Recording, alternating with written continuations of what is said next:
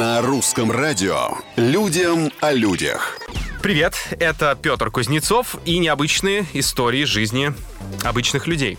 Египетский дайвер, его зовут Аль Килани, и он провел под водой 145 часов и 30 минут без перерыва. Это стало самым долгим глубоководным погружением. Видеозапись погружения аквалангиста около городка Дахаб на Красном море сейчас изучают представители комитета Гиннесса, а они определят, засчитывать ли попытку. К слову, предыдущий рекорд тоже установил Аль Килани.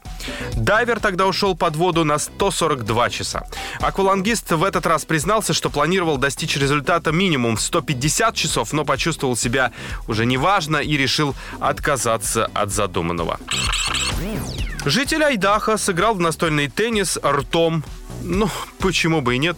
Дэвид Раш нанес 43 удара за 30 секунд, выдувая мяч струей воздуха. Напарником спортсмена стала стенка, на тренировке с которой ушел почти год. Рекорд стал 150-м в карьере Дэвида. Среди них до этого были бег в припрыжку на скорость, балансирование на велосипеде на устойчивость, жонглирование ножами на бессмертность и другие. Все свои необычные рекорды американец ставит, чтобы привлечь внимание к STEM-образованию. В фокусе всестороннее обучение детей и молодежи на основе технических предметов. О как! На сегодня все, но совсем скоро уже, друзья, новые истории, новые герои. Пока.